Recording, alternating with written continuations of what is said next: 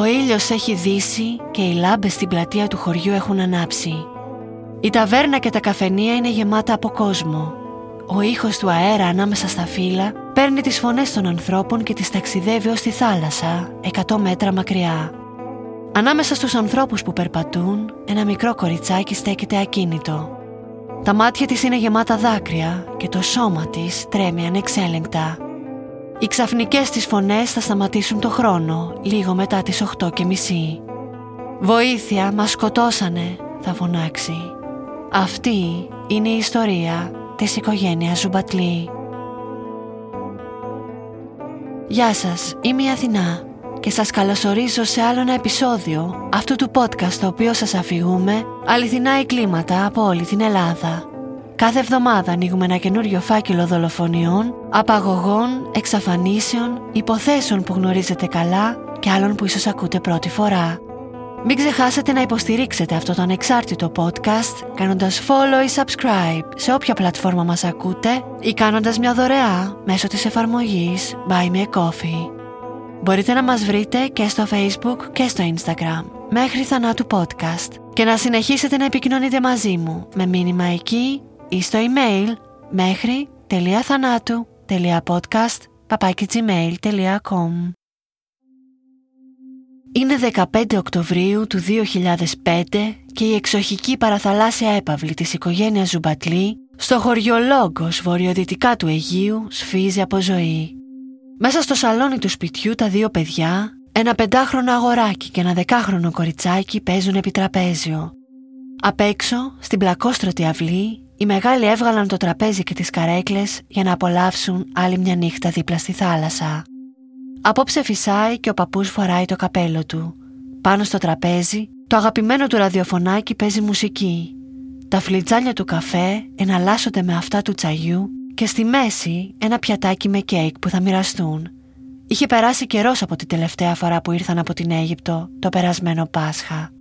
Το αγαπούν αυτό το σπίτι πάνω στη θάλασσα. Το έχτισαν με τον υδρότα τους και σε αυτό θέλουν να γεράσουν όταν έρθει η ώρα. Σε μία από τις καρέκλες της αυλής κάθεται ο 66χρονος Μιχάλης Ζουμπατλής.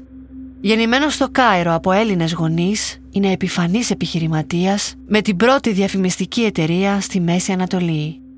Αρχιτέκτονας, διακοσμητής, καθηγητής ζωγραφικής και αγιογράφος σε μερικές από τις μεγαλύτερες χριστιανικές εκκλησίες στην Αίγυπτο. Διατελεί επίσης πρόεδρος του Ελληνοαιγυπτιακού Επιμελητηρίου. Σε μια άλλη καρέκλα κάθεται ο 40χρονος γιος του Νίκος, γραφίστα στην εταιρεία του πατέρα του στην Αθήνα, στην οποία επέστρεψε το 1999. Στο τραπέζι μαζί τους κάθεται και η μητέρα του, η 59χρονη Πόπη. Η Αιγύπτια Αμέν Χανάν, η γυναίκα του Νίκου, πηγαίνει έρχεται στο σαλόνι που βρίσκονται τα δύο της παιδιά. Η μόνη που λείπει αυτή τη φορά είναι η αδερφή του Ελένη, η οποία ζει και εργάζεται στην Αθήνα. Ακύρωσε το ταξίδι της για το λόγο την τελευταία στιγμή. Το ρολόι τώρα δείχνει 8 και 10. Ξαφνικά όλα τα φώτα θα σβήσουν. Η έπαυλη βυθίζεται στο σκοτάδι. Η οικογένεια αναστατώνεται από την ξαφνική συσκότηση. Ο Νίκος θα πάρει ένα κυροπήγιο, θα ανάψει πάνω του τρία κεριά και θα τα ακουμπήσει στο τραπέζι για να βλέπουν. Η Χανάν, αγκαλιά με τα παιδιά τους, στέκονται στην πόρτα. Η μητέρα του Πόπι θα καλέσει στο κέντρο πληροφοριών του ΟΤΕ για να ζητήσει το νούμερο βλαβών της ΔΕΗ, ενώ εκείνος ανάβει μερικά κεριά ακόμα στην κουζίνα. Η κλίση δεν θα ολοκληρωθεί ποτέ. Το ακουστικό θα μείνει να κρέμεται από το καλώδιο και η τηλεφωνήτρια θα νομίζει ότι πρόκειται για φάρσα. Άλλωστε, μόνο παιδιά θα μπορούσαν να παίζουν με κροτίδες. Ο Μιχάλης Ζουμπατλής κατευθύνεται προς τον εξωτερικό πίνακα για να ελέγξει τις ασφάλειες. Πριν φτάσει όμως εκεί, η Χανάν θα τον δει να σοριάζεται στο έδαφος στην αυλή. Με το αγοράκι της αγκαλιά θα τρέξει κοντά του, νομίζοντας ότι έχει λιποθυμήσει από το ζάχαρό του. Έκανε όμως λάθος. Από πάνω του στέκεται ένας ψηλός άντρας με μαύρη στολή. Ολόσωμη στολή μηχανής, ίσως κατάδυσης και μαύρη κουκούλα. Το μόνο που ήταν ορατό ήταν τα αποφασισμένα μάτια του. Ο άγνωστος θα σηκώσει το χέρι του, στο οποίο κρατά ένα εννιάρι πιστόλι και θα την πυροβολήσει από απόσταση 4 μέτρων τρεις φορές στο στήθος. Η γυναίκα, που καταφέρνει ακόμα και στέκεται, Κατεβάζει το παιδί της, το παίρνει από το χέρι και μπαίνει μέσα στο σπίτι όπου θα κρυφτεί στην κουζίνα. Το αγοράκι τρέμει ασυγκράτητα στην αγκαλιά της και κλαίει. Ο Νίκος και η Πόπη βλέπουν τη ματωμένη Χανάν να μπαίνει μέσα στο σπίτι σε σοκ. Ο Νίκος αφήνει τα κεριά και η Πόπη πετάει το τηλέφωνο. Κατευθύνονται προς την εξώπορτα και έρχονται πρόσωπο με πρόσωπο με τον άγνωστο που έχει ακολουθήσει τη γυναίκα για να την αποτελειώσει. Πυροβολεί την Πόπη τρεις φορές και τον Νίκο που με το κοριτσάκι του αρπάζουν μαζί την πόρτα και προσπαθούν να προλάβουν να την κλείσουν, το πυροβολεί μια φορά στο στήθος σχεδόν εξ επαφής. Και η πόρτα μένει έτσι, με τα δύο πεσμένα σώματα να την κρατούν ορθά ανοιχτή. Ο άντρας θα μαζέψει όλους τους κάλικες και θα τους βάλει στη τσέπη του. Θα διασχίσει την αυλή χωρίς να μπει στο σπίτι και θα πάει προς τη μεριά της μάντρα που βλέπει στη θάλασσα. Το πορτάκι που συναντά τα βότσαλα είναι κλειδωμένο και έτσι θα πηδήξει από πάνω τότε θα του πέσει ένας από τους κάλικες. Ο δολοφόνος θα χαθεί μέσα στο σκοτάδι από την παραλία του χωριού και δεν θα τον δει ποτέ κανείς. Ο παππούς Μιχάλης, αν και με μια σφαίρα στο στήθος, είναι ακόμα ζωντανός και έχει τώρα το κινητό στα χέρια του. Πρώτα θα καλέσει τον Τάσο, τον επιστάτη του σπιτιού, αλλά εκείνος δεν θα το σηκώσει μιας και είναι σε ένα γάμο. Αμέσως μετά, στις 8.33, θα καλέσει την κόρη του την Ελένη στην Αθήνα Ελένη, παιδί μου, βοήθεια. Μπήκε κάποιος και μας πυροβόλησε. Ο Νικόλας μας δεν απαντάει και η μαμά βγήκε για βοήθεια και δεν γύρισε, της είπε, χωρίς να ξέρει ότι είναι και οι δύο ήδη νεκροί. Έπειτα θα φωνάξει το δεκάχρονο κοριτσάκι κοντά του. Με φωνή που με τα βίας βγαίνει, θα τη ζητήσει να τρέξει για βοήθεια στους γείτονες.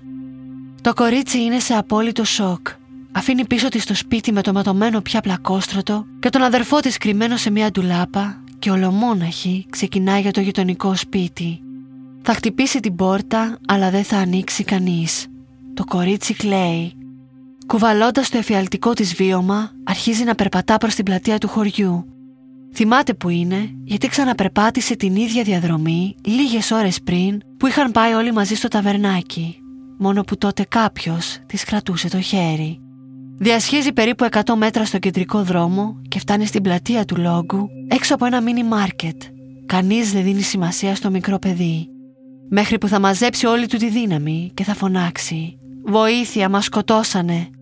Οι περαστικοί θα περικυκλώσουν το παιδί για να μάθουν τι έχει συμβεί. Πυροβόλησαν τη μαμά, τον μπαμπά, τον παππού και τη γιαγιά. Βοήθεια, θα ψελίσει. Από το τηλέφωνο του μίνι μάρκετ καλούν στην αστυνομία και το ΕΚΑΒ τα οποία θα φτάσουν λίγη ώρα αργότερα. Ένας χωριανός θα ακολουθήσει τη μικρή στο δρόμο της επιστροφής για να μάθει ποιο είναι το σπίτι. Η Χανάν είναι ακόμα ζωντανή και μεταφέρεται στο Πανεπιστημιακό Νοσοκομείο Πατρών, όπου χειρουργείται και εισάγεται στη ΜΕΘ. Εκεί θα δίνει μάχη για τη ζωή της για τις επόμενες εβδομάδες, από την οποία τελικά θα βγει νικήτρια. Τα παιδιά είναι και αυτά καλά στην υγεία τους, τουλάχιστον τη σωματική. Για λίγο ακόμα είναι ζωντανός και ο παππούς Μιχάλης. Στο σημείο βρίσκεται ο Κώστας Κυριακόπουλος, ο τότε διοικητής του αστυνομικού τμήματος κάτω Αχαΐας, ο οποίος θα πει «Δεν ήμουν επιφορτισμένος με τη διενέργεια των πρώτων ερευνών. Έτυχε εκείνη την ημέρα να είμαι στο Λόγκο, σε σπίτι φιλικής οικογένειας, που ήταν κοντά στο εξοχικό της οικογένειας Ζουμπατλή. Μπήκα πρώτος στο σπίτι και βρέθηκα μπροστά σε ένα ανατριχιαστικό θέαμα. Ο Μιχάλης Ζουμπατλής δεν είχε εκπνεύσει. Μου ζήτησε ένα ποτήρι νερό και του το έδωσα. Με ξεψυχισμένη φωνή πρόλαβε να μου πει ότι ο δολοφόνος ήταν ψηλός, ευέλικτος, φορούσε μαύρα ρούχα και κουκούλα. Αποκόμισα την αίσθηση ότι υποψιαζόταν ποιοι ήταν οι πρόξενοι του μακελιού, αλλά δεν μου είπε κάτι άλλο, γιατί έγειρε το κεφάλι του και εξέπνευσε. Τρεις νεκροί, μία βαριά τραυματίας και δύο διαλυμένα παιδιά, ο τραγικός απολογισμός του μακελιού. Αξιωματικοί της ασφάλειας πατρών καθώς και κλιμάκιο αξιωματικών της ασφάλειας Αττικής κατακλείζουν το σημείο. Μαζί τους η Διεύθυνση Εγκληματολογικών Ερευνών της Ελληνικής Αστυνομίας που ξεκινά τη συλλογή αποτυπωμάτων. Η αρχική προσέγγιση της αστυνομίας είναι ότι πρόκειται για ληστεία που πήγε πολύ λάθος. Μιας και το εντυπωσιακό σπίτι είχε διαρριχθεί πολλές φορές στο παρελθόν, ίσως ήταν κάποιος ληστής που δεν γνώριζε ότι η οικογένεια είχε επιστρέψει στην Ελλάδα. Συγκεντρώνοντας σιγά σιγά όλα τα κομμάτια όμως, βεβαιώθηκαν ότι δεν είναι μια τέτοια περίπτωση.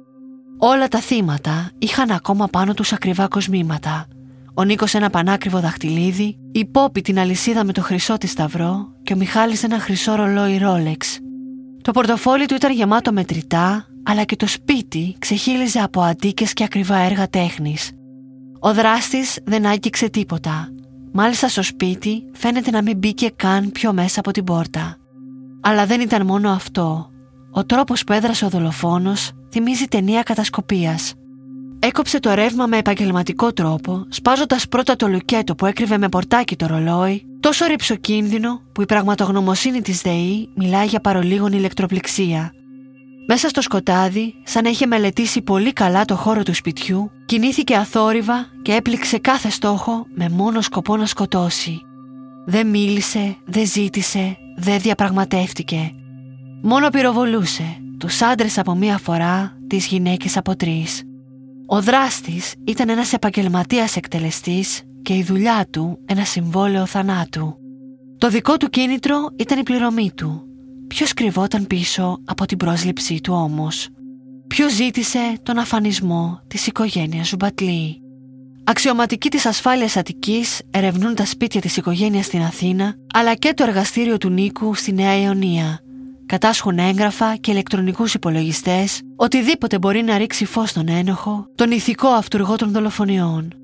Ταυτόχρονα, η Ιντερπόλ αναλαμβάνει την έρευνα σε διεθνές επίπεδο και ξεσκονίζει τις συνεργασίες και τις σχέσεις της οικογένειας στο Κάιρο. Από αυτή την έρευνα καταλήγουν ότι η οικογένεια Ζουμπατλή δεν εμπλεκόταν σε τίποτα το ενοχοποιητικό, σε τίποτα ύποπτο στο Κάιρο, οπότε ο ένοχος κρύβεται κατά πάσα πιθανότητα στην Ελλάδα. Μπορεί να κρύβεται στο επαγγελματικό τους περιβάλλον, μπορεί και στο οικογενειακό τους. Μπορεί να είναι και κάτι άλλο, πολύ μεγαλύτερο από ό,τι φαντάζονται οι αστυνομικοί. Μια πιθανότητα που εξερευνήθηκε ήταν η εμπλοκή του Δημήτρη, πρώην συζύγου της Ελένης, καθηγητή οφθαλμολογίας στην Αθήνα. Το πρώην ζευγάρι ήταν για πολλά χρόνια στα δικαστήρια μετά το διαζύγιό τους, για την επιμέλεια των παιδιών τους αλλά και για κληρονομικά. Πηγές αναφέρουν μάλιστα ότι δύο από τους νεκρούς είχαν καταθέσει σε μία από αυτές τις δίκες κατά του Δημήτρη. Όσο και αν προσπάθησε η αστυνομία να βρει συνδέσεις, δεν κατάφερε να κλειδώσει το Δημήτρη στη θέση του ενόχου. Παράλληλα με τις έρευνες, μερικές εβδομάδες μετά το φωνικό, μια επιστολή φτάνει στην εκπομπή «Φως στο τούνελ» πως εκείνη τη στιγμή δεν είχε λόγο να ασχοληθεί με την υπόθεση. Ο Αποστολέας, φίλος και συνεργάτης του Μιχάλη Ζουμπατλή από την Αίγυπτο, καταφθάνει στην Ελλάδα και καταθέτει από κοντά όσα περιέγραψε και στην επιστολή του. Μίλησε για τις απειλές που δεχόταν η οικογένεια, για τουλάχιστον 8 μήνες πριν τη δολοφονία, για κάποιο πρόσωπο που τους ενοχλούσε διαρκώς και τελικά ευθέως εξέφρασε την πρόθεσή του να τους βγάλει από τη μέση. Και ο Μιχάλης και η Πόπη του είχαν εκμυστηρευτεί το φόβο τους και του είχαν αποκαλύψει το πρόσωπο που τους εκφόβιζε, το όνομα του οποίου ο φίλος παρέδωσε στις αρχές. Αν συμβεί κάτι σε μένα ή την οικογένειά μου, να ξέρεις ότι αυτός θα κρύβεται από πίσω. Τις απειλές που δεχόντουσαν επιβεβαίωσε και η Ελένη. Παρά τις πληροφορίες όμως, για άλλη μια φορά η υπόθεση έφτασε σε αδιέξοδο. Από το 2005 η υπόθεση έχει μπει στο αρχείο ως αγνώστων δραστών τουλάχιστον τρεις φορές. Παραμένει ανοιχτή αλλά ανενεργή καθώς κάθε φορά που κάποιο στοιχείο την ανακοινεί και την επιστρέφει στον ανακριτή συναντά καινούρια εμπόδια. Το 2017 μια νέα επιστολή προς την εκπομπή «Φως στο τούνελ» προσέφερε στοιχεία που μπήκαν στη δικογραφία. Στην επιστολή αυτή αποκαλυπτόταν το όνομα του εκτελεστή ενός άντρα που βρισκόταν στη φυλακή και δέχτηκε να αναλάβει τη δουλειά μετά την αποφυλάκησή του. Πληρώθηκε με 3 εκατομμύρια ευρώ για την εκτέλεση της οικογένειας Ζουμπατλή και ένα μήνα μετά ήρθε και η δική του σειρά να δολοφονηθεί. Έπρεπε να καλυφθούν τα ίχνη του εγκλήματος. Για άλλη μια φορά όμως η έρευνα δεν οδήγησε σε συλλήψεις. Αυτά τα 18 χρόνια που η υπόθεση πηγαίνω έρχεται στην επικαιρότητα έχει συνδεθεί κατά καιρούς με μια άλλη ιστορία, την πτώση του CH-47D Chinook ένα χρόνο περίπου πριν τις δολοφονίες. Τι σχέση έχει η πτώση ενός στρατιωτικού ελικοπτέρου με τους θανάτους μιας οικογένειας στο εξοχικό τους; Για να καταλάβετε τη σύνδεση, θα πρέπει να σας ταξιδέψω για λίγο μέχρι το Ιράκ το μακρινό 1996. Μετά τον πόλεμο του Περσικού κόλπου, δηλαδή την εισβολή του Ιράκ του Σαντάμ Χουσέιν στο Κουβέιτ και την επέμβαση των Αμερικανικών δυνάμεων, έγινε μια προσπάθεια αποστρατικοποίησης της χώρας. Για να γίνει αυτό, επιβλήθηκαν κυρώσεις, κυρίως με τη μορφή εμπάρκου στην εξαγωγή πετρελαίου, από το οποίο όμως υπέφερε τελικά πρωτίστως ο λαός, ο οποίος άρχισε να βιώνει μεγάλη φτώχεια. Έτσι, το 1996 πήρε την τελική του μορφή το Food for Oil Program, ένα πρόγραμμα που συστήθηκε από τα Ηνωμένα Έθνη και επέτρεπε, κατόπιν αυστηρών ελέγχων στο Ιράκ, να πουλά το πετρέλαιό του με αποκλειστική πληρωμή φαγητό, φάρμακα και άλλα είδη επιβίωσης. Κάτω από αυτές τις συνθήκες, κάποιοι υποστηρίζουν ότι βρήκε τρόπο να δράσει ο Μιχάλης Ζουμπατλής. Εκμεταλλευόμενος τις στενές του σχέσεις με τον Πατριάρχη Αλεξάνδρειας Πέτρο, κατάφερε να κάνει εμπορικές συναλλαγές και να αγοράζει χρυσό, διαμάτια και πολύτιμους λίθους από το καθεστώς του Σαντάμ. Ο Πατριάρχης έκανε άλλωστε το παν για να υποστηρίξει τη χριστιανική κοινότητα του Ιράκ και στις πλάτες του στηρίχτηκαν τα deals του επιχειρηματία. Αυτές οι δραστηριότητες, τόσο του Πατριάρχη όσο και του Ζουμπατλή, έγιναν αντιληπτές και από τις μυστικές υπηρεσίες, αλλά και το Ισραήλ, που είχε επίσης βομβαρδιστεί από το Ιράκ. Στις 11 Σεπτεμβρίου του 2004, ο Πατριάρχης επιβαίνει στο Σινούκ μαζί με 16 μελές επιτελείο. Εκτός από τους πιλότους, τον συνοδεύει προσωπικό ασφαλείας, αλλά και μητροπολίτες, αρχιμανδρίτες και επίσκοποι. Προορισμό τους, το Άγιο Όρος, στο οποίο είναι επίσημα προσκεκλημένοι.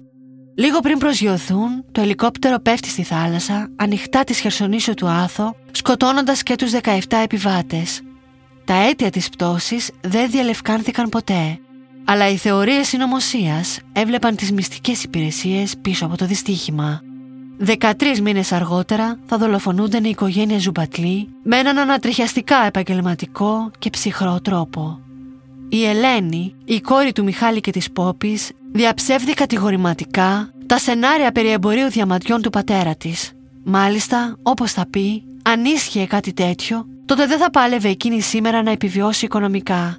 Απεναντίας, παλεύει να ισορροπήσει, όπως παλεύει να νιώσει και ασφαλής, αφού δεν έχει περάσει μέρα από εκείνο τον Οκτώβριο του 2005, που να μην φοβάται για τη ζωή της. Έχει παραμείνει στην Ελλάδα και είναι η μόνη που παλεύει να μάθει την αλήθεια για το χαμό της οικογένειάς της.